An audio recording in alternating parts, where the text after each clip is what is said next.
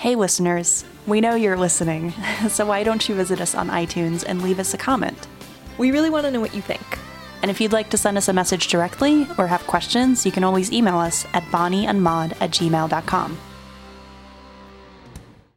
Their paths crossed like two hot wires. We are just about the friendliest folks you would ever want to meet. That's Bonnie.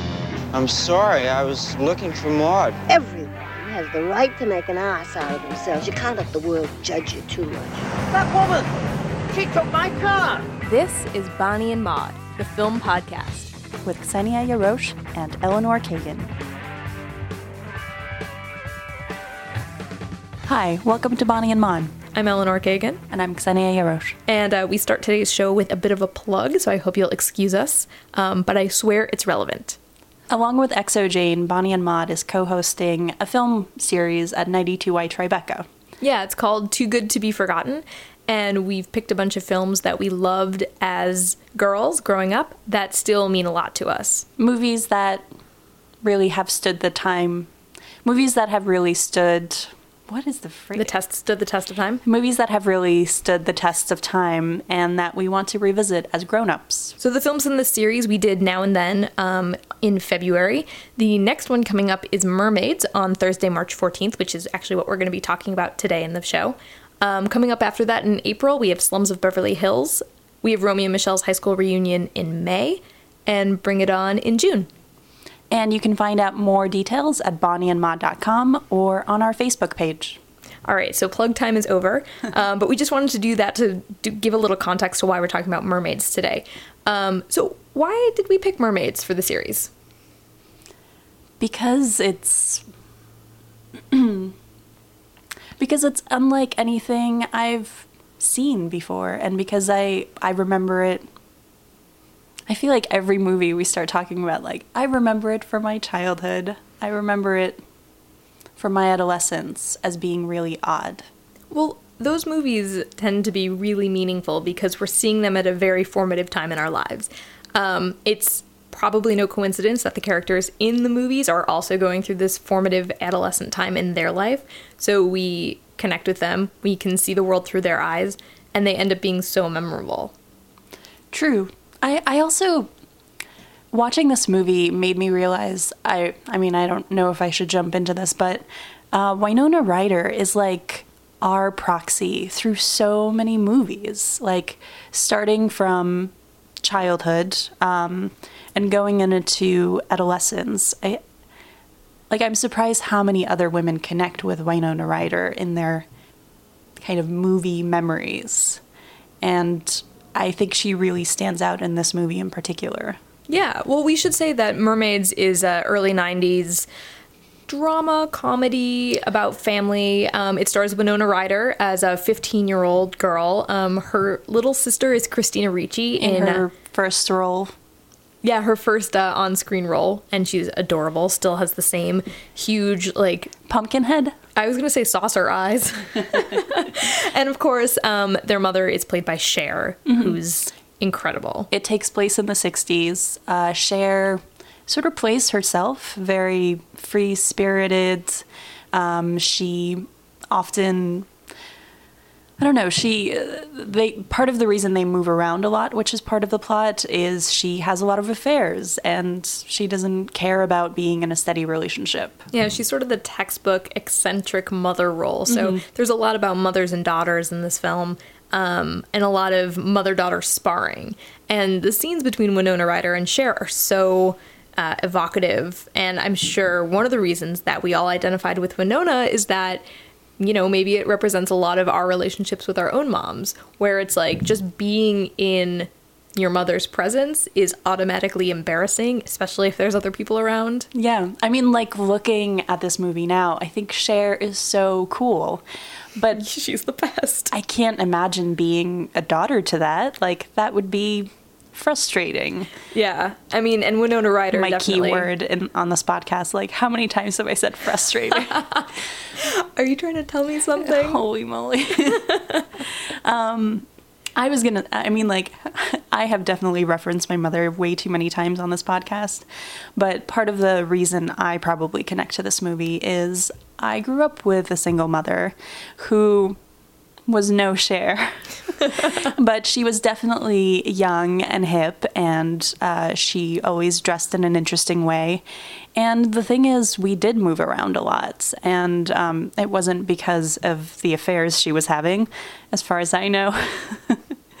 but it definitely, as much as I enjoyed it, was also confusing to me that she got to make the calls um, on what seemed to be like a whim to me. How many times did you guys move? Are you kidding? a lot. It was, uh, I really didn't go to the same school for more than a year for a long time. And then as a kid, yeah, a lot. So that kind of closeness that sort of results in not hate, but like you're so close to this person that I don't know. Like there's uh, friction is definitely. I I get it. Watching mermaids, did it feel very realistic to your own situation? Um, I mean, I I probably connected with my mom more than Winona does with hers. Uh, mm, they're much more different people in mermaids. Um, but I like that in mermaids we do get to see a girl who a lead character who isn't the typical like promiscuous cool girl, but someone who is more introverted and is struggling with the fact that she is starting to grow up and is starting to have some sort of like sexual feelings, mm-hmm. but that's not natural for her. Yeah. First off, Winona Ryder's character is Charlotte Flax, and um, the way that she rebels against her mom is to become this devout Catholic, even though they were raised Jewish.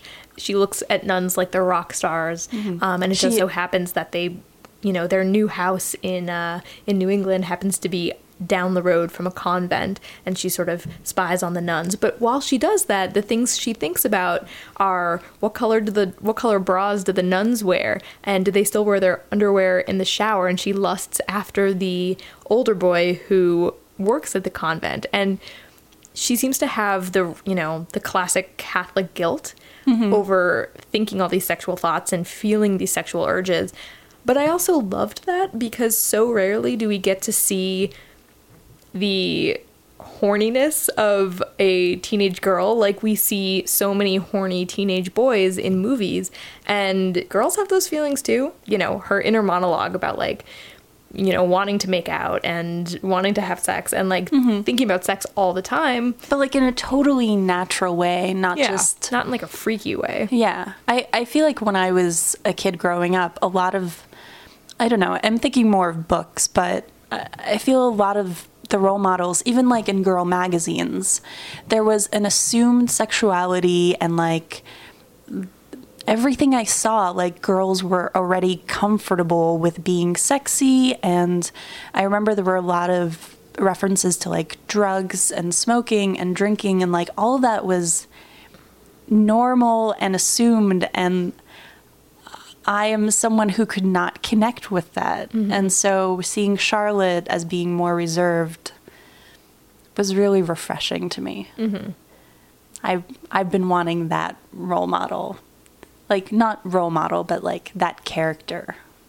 Right. I mean, it's interesting to call her a role model because she does make some very poor choices in this movie, but they're not unlike the choices that a 15 year old would make. I mean, there's the scene where she gets her little sister drunk and goes up to the convent to the cute boy um, and, you know, leaves her drunk what seven year old sister, six year old sister, yeah. um, near the riverbed while she goes up and has sex with him, and uh, the little sister almost drowns. Which, by the way, was like a very Hollywood esque subplot yeah. that I kind of it's yeah. really not my favorite part of the movie. I almost wanted to just like fast forward through it because it's so belabored, but you know, and then she's okay. It's it's a forced conflict when there's so much more interesting, quieter sort of yeah drama in the story. Right, and it leads to a beautiful scene between Cher and Winona Ryder that is kind of hard to watch, where they're finally saying what needs to be said and asking the difficult questions, and they're talking about, you know, who Charlotte's father was and why he left. Um, but you know, A- we're- and their roles. The fact that Charlotte, in a lot of ways, I mean, they're sort of co-parenting Christina Ricci's character, Kate. Kate, um, and Winona Ryder feels like she is the grown-up in the family, and that Cher isn't pulling her weight. Yeah. I mean, and so when you're thinking about a 15 year old feeling like she has to be the adult and then making really poor choices, um, it felt very truthful. And I, I, I can see where you're coming from as seeing her as a role model.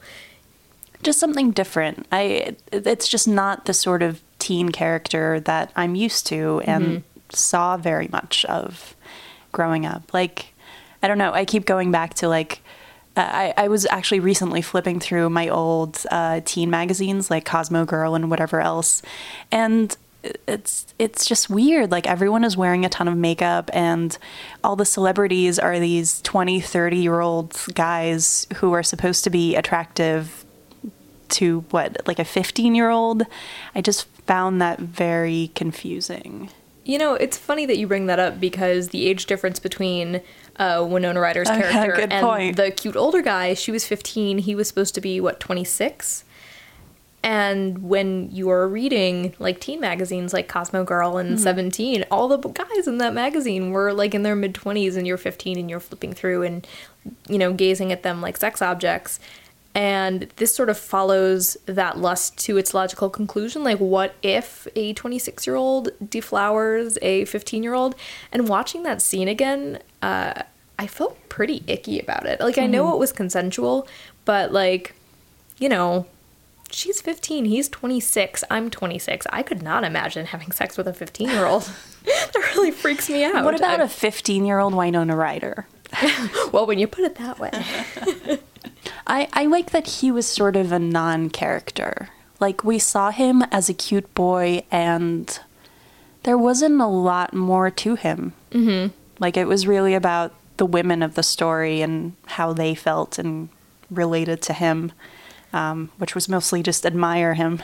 Well, and he sort of does play like the resident hunk, but meanwhile, and we haven't even mentioned him at all, we have Bob Hoskins, who is a much deeper character.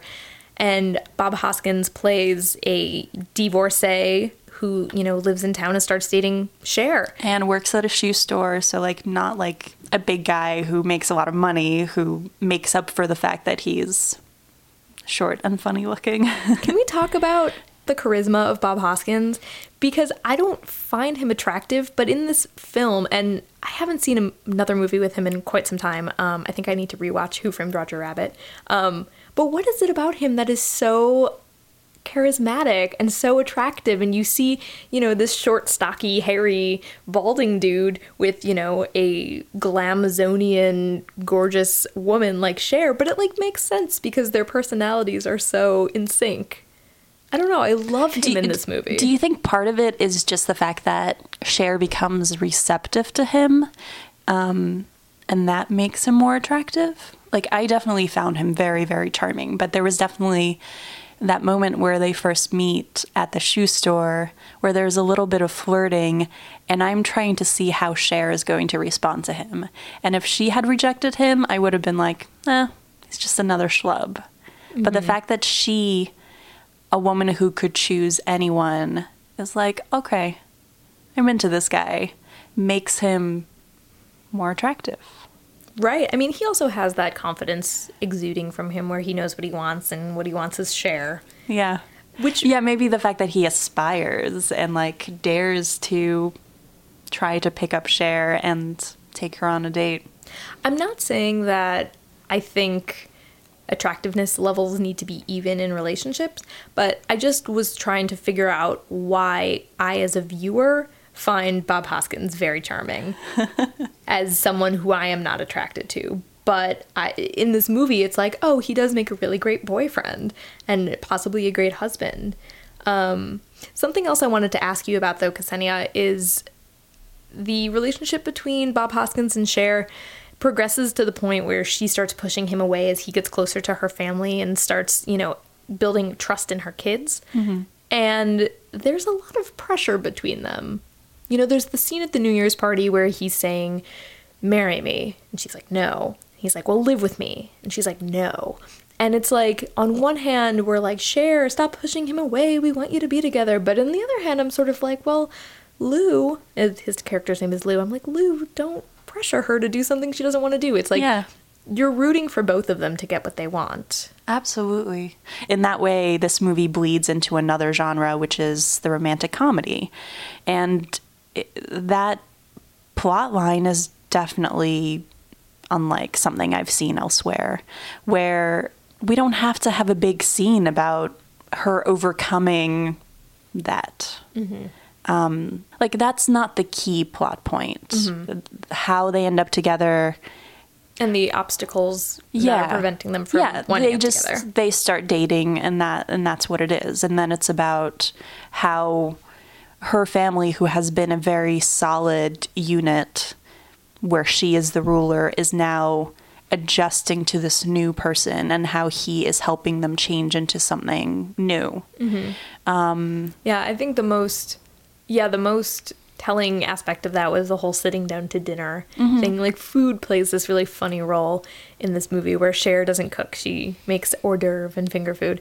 Um, and by the end of the movie, they're sitting down to dinner as a family, and that is this sort of, you know, kind of obvious motif that goes through. But like, I can see why they're, you know, the filmmaker. Richard Benjamin was relying on that as sort of a, a telling motif that you can follow its But the, the fact that Hoskins, um, Hoskins causes the transformation, that he's the one who brings like hearty food and eating meals together into this family, as opposed to the female character um, who sort of treats food as an accessory. Like she makes pretty food that isn't very filling, whereas he cooks meals which are meant to be shared together as a family. Right, right. He kind of has the uh, traditional homemaker role. Exactly, which I found interesting. What did you think of this movie's treatment of religion?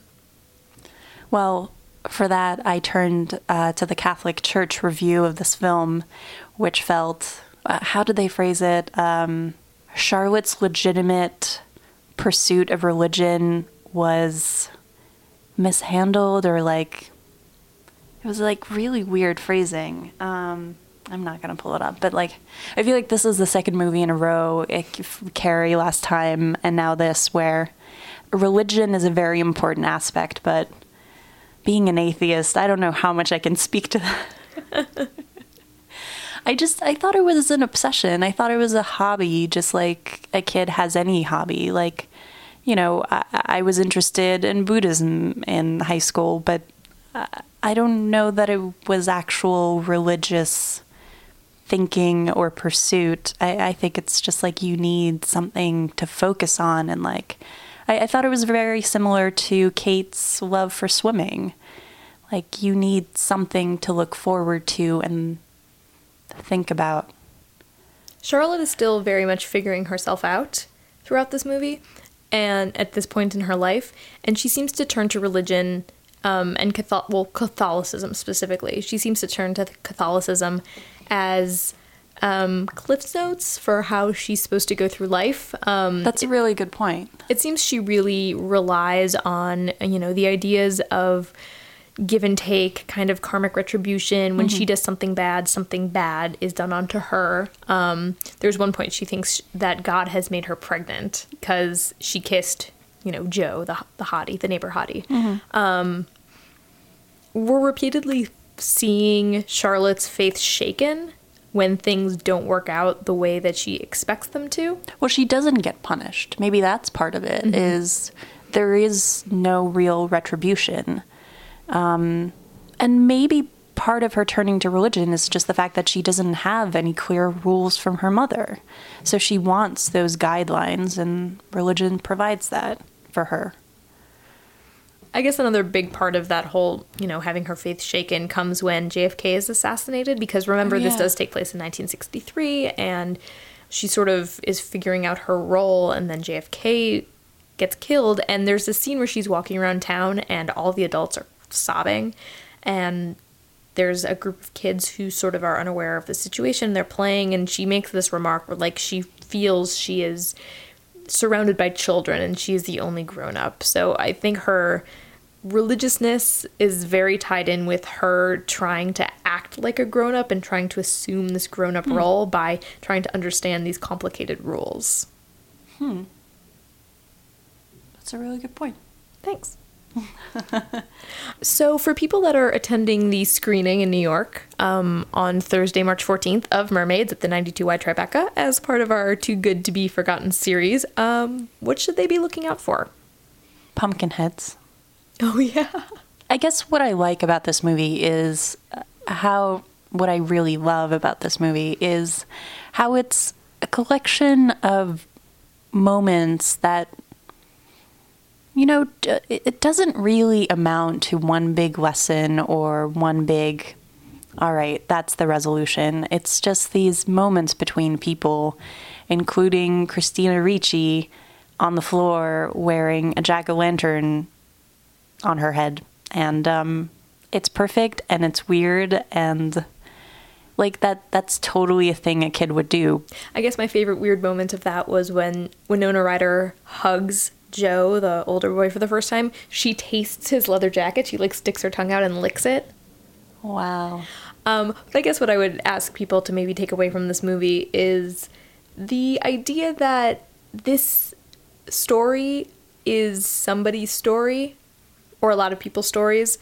And even if it isn't, it calls to mind a lot of things that you learn growing up.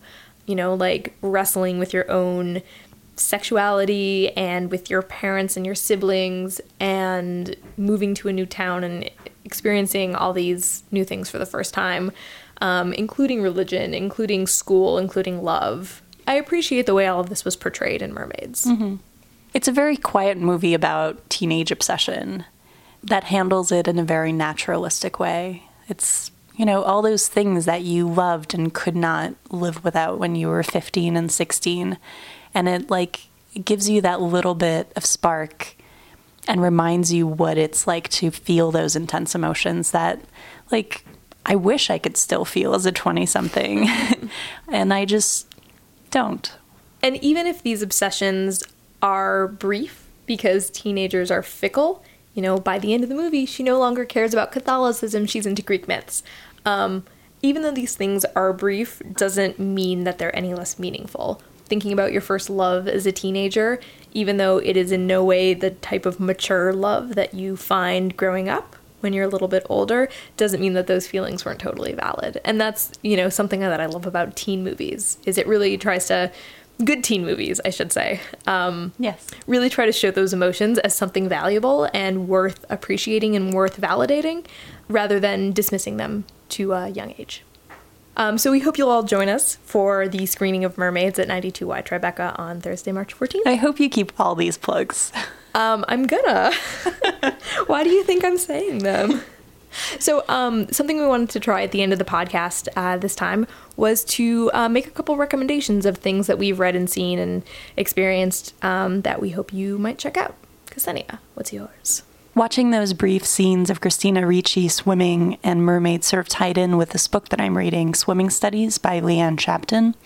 And I- I'm not someone who has loved swimming particularly, but it's a really perfect kind of visual and poetic accompaniment or I guess explanation of what it is to love to swim.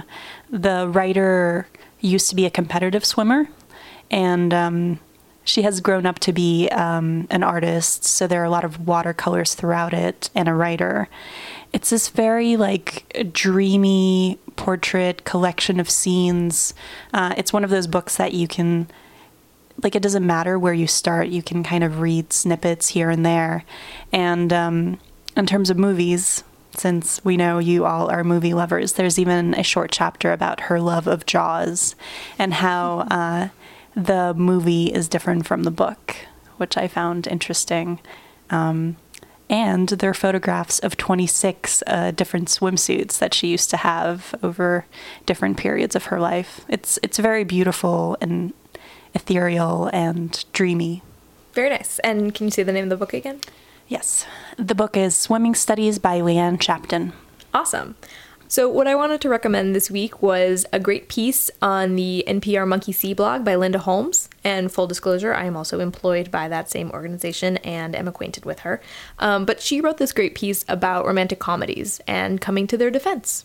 Her piece was in response to an Atlantic essay saying there are no good romantic comedies anymore. Um, it has to do with contrived plots and, you know, just horrible movies. Um, what Linda was saying is that it's very hard to make a good romantic comedy when everybody knows what's going to happen at the end, which is that they kiss. And so she was arguing that it's not about what the obstacles are, it's about the writing and about the charisma between the two leads. And to stop referring to romantic comedies as rom coms and chick flicks and sort of making these really hateful movies like The Ugly Truth and like the the switch and just these movies where people are really mean to each other. Like those are not good romantic comedies.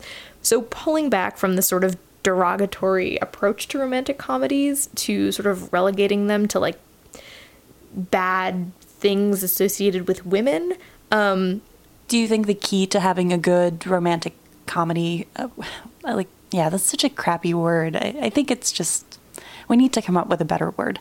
But uh, part of having a really good romantic story is having other things going on in the story, exactly like family or work or friends. Because, yeah, that's super boring if it's just like about two people who are about to get together but not quite, and then they do. Exactly. Exactly. So we'll post links to both of the things that we recommended this week. Um, well, this has been Bonnie and Maud. I'm Eleanor Kagan. And I'm Xenia Yarosh. Please subscribe on iTunes. You can find us on Facebook, Twitter, and Tumblr under Bonnie and Maud.